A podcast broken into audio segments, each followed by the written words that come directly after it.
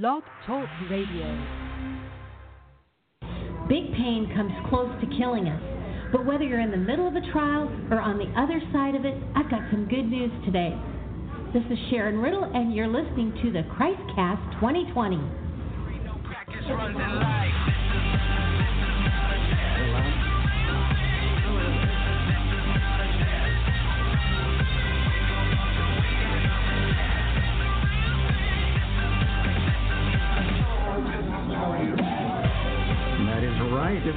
Is not a test. It's the Real thing. Now I feel like we're back. We're in Yeah. our cozy corner here at a very crowded Chick-fil-A at.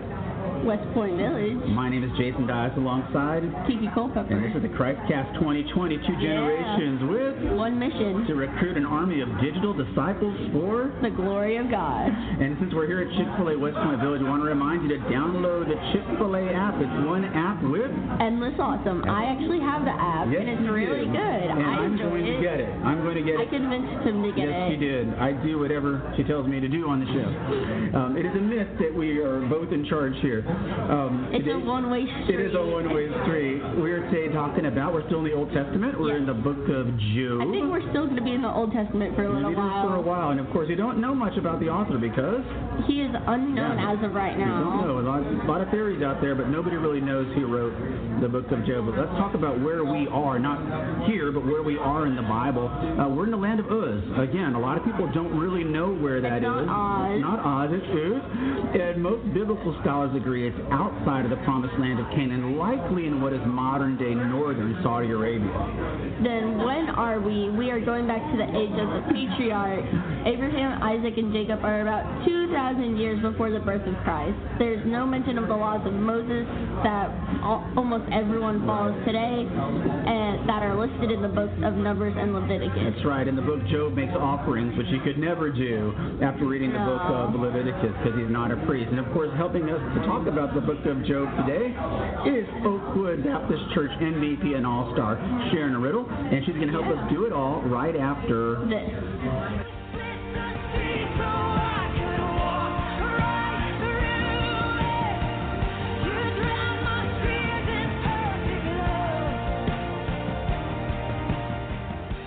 When God allows some things to be removed in your life, it's so you see better, more valuable things, and the best thing He wants you to see is Himself.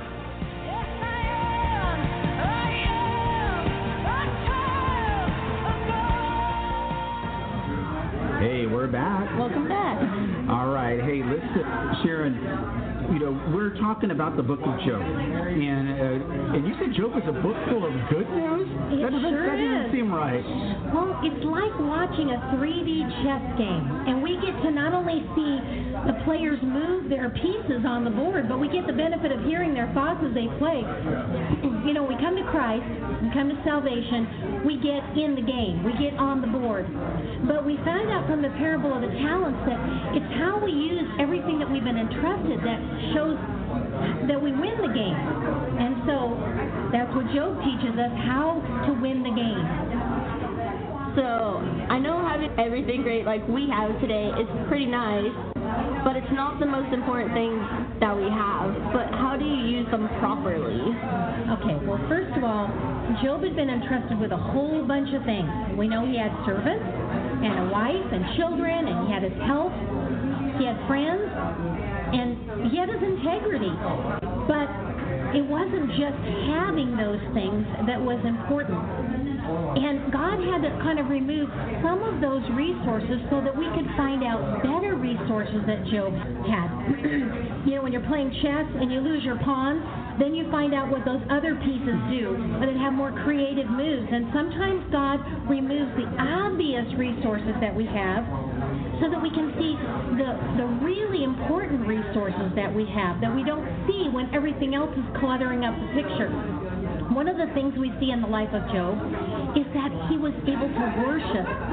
And I don't know about you, that, that doesn't really take. Uh, I don't see the importance of it, the priority of it, until I don't have a job, until my family is is in in a big problem state, or in my my health is gone, and then I learned that worship is such a wonderful place to get to. It's such a powerful tool in my life. I don't know. There have been times when worship is all that I've had, and I find that just God in my own personal worship is such a valuable commodity. I, I know Paul and Silas would have agreed with that point. Yeah. And then and then sometimes we don't see adversity or pain as something that really something great. And yet it produces more in our lives than almost anything else. And so, you know, when adversity comes, we're like, ah, no, no. When we look back at our lives and we see what adversity accomplished in our lives, it's something to be thankful for. And so all that other stuff Job had had to get out of the way so he realized pain is producing something in my life. If you look at the book of Job, it's full, full of wisdom, right? Yeah. Where did that wisdom come from? And so in your life, maybe you're going through some painful situations right now. Ask God, what are you teaching me that is going to make a, a slam dunk difference in my life because you've taken me through this? I don't know, when I was a young pastor's wife, I went through a really big, painful situation. And I turned to the Lord in a new way. I started reading the Psalms personally, like Jesus was standing right there next to me. And as he began to minister to me through his word, you know, God speaks personally through his word. And I felt like my fingers were in the side of a mountain, kind of climbing up each day just to get back to where I was the day before. The pain was big. But God taught me through His Word to forgive others. He gave me a bunch of tools for my tool belt for ministry that I've never looked back on. I've, I said, you know, I never want to go through that kind of pain again. But what it taught me was so valuable, and it's it, it, it's reaped so many benefits in my life that I know that pain was a good thing. Hmm. Now, God also gave Job a reasoning mind, and you, when you're going through a really difficult situation, you don't usually think of your thoughts as a good thing. But your thoughts can help you sort out what's going on. What did that person say? What did I say back? Did, was that a good response? Your reasoning mind is a gift. But we would never have seen that reasoning mind if Job had had all that other stuff because he would have been too busy, wrapped up in his business and his family and Yeah. all his riches. So, Well, I know most of us, we all have something. You got a house, Yeah. right? You got a dog. I have a dog. My highlight of my summer, meeting Ozzy. That was a lot of fun. Follow Uh, Ozzy on Instagram. That's right. He's on Instagram, Oz the Doggo. A job, a resources, dog. family. But I liked what you said in the in when we were talking about this before the show, Miss Riddle. The, the the value of a reputation. Yeah. I had not thought of that as a resource. I had not thought of that as part of my net worth. Tell us about that. Well, I've had different times in my life when someone questioned my reputation. And at first I'm like, oh, I gotta, I gotta prove that I was right in that situation. I gotta prove that I, I did the right thing. But, uh, but then I realized that my reputation was a gift I could give to the Lord. And I could say, you know what? I trust you, God. I trust you. It's your reputation. If you want to sling it through the mud, go right ahead.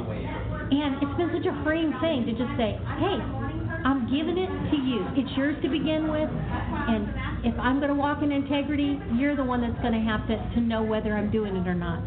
And we know in this past year we had Hurricane Harvey hit all throughout Texas, and we know people in Houston and Corpus that were hit so bad. Lost everything. Yeah. And it was such a hard situation for everyone in Texas because people were going somewhere else. We had to fund the all the rebuilding.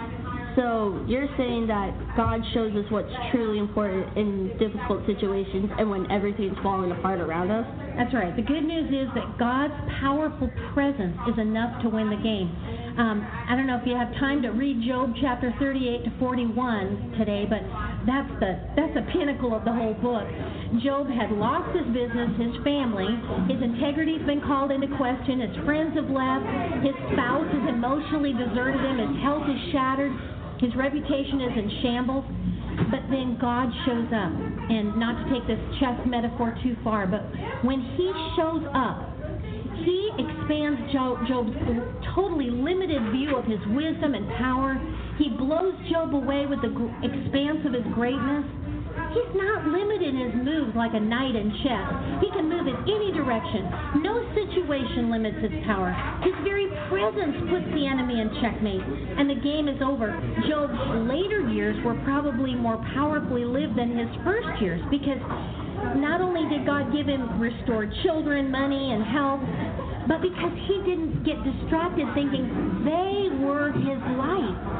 And, you know, after seeing his first set of children die, he probably didn't take any day for granted. I mean, you know. No. And then, you know, his wife had that terrible response to his trial. And it showed him where she was spiritually. So I bet the next set of years, he was a little bit more intentional about discipling her and, and, and bringing her into his spiritual walk with God. And then uh, the sorry comfort from his friends. He, he was a good friend before because we read about all the things he did. You know, he was always there for the Yeah. widows and the He orphans. had a lot of and- money and stuff. Yeah, Yeah. easy to like a guy like that. but but after seeing how sorry his friends comforted him, I bet he did a lot more reaching out to those who were in pain in his life. Yeah. And then remember how there was always one servant who escaped from all the tragedies in his life? I bet he learned to even help people through really cataclysmic chaos. Um, they need more emotional kindness. And once you've been through pain yourself, you don't look at somebody else's pain easily. You, you care You more how they deeply. Exactly. Exactly. And you know, you talked before on the show about the chaos of being a teenager. You're exposed to a lot of things. It's like you get exposed to a things, but you just kind of have to know how to pick your friends out because your friends will help you through almost all of it, and it'll help you through getting through hard times and getting through the ups and downs. It's like knowing the right group of people to be with and knowing when to talk to them and when not to talk to them is really important.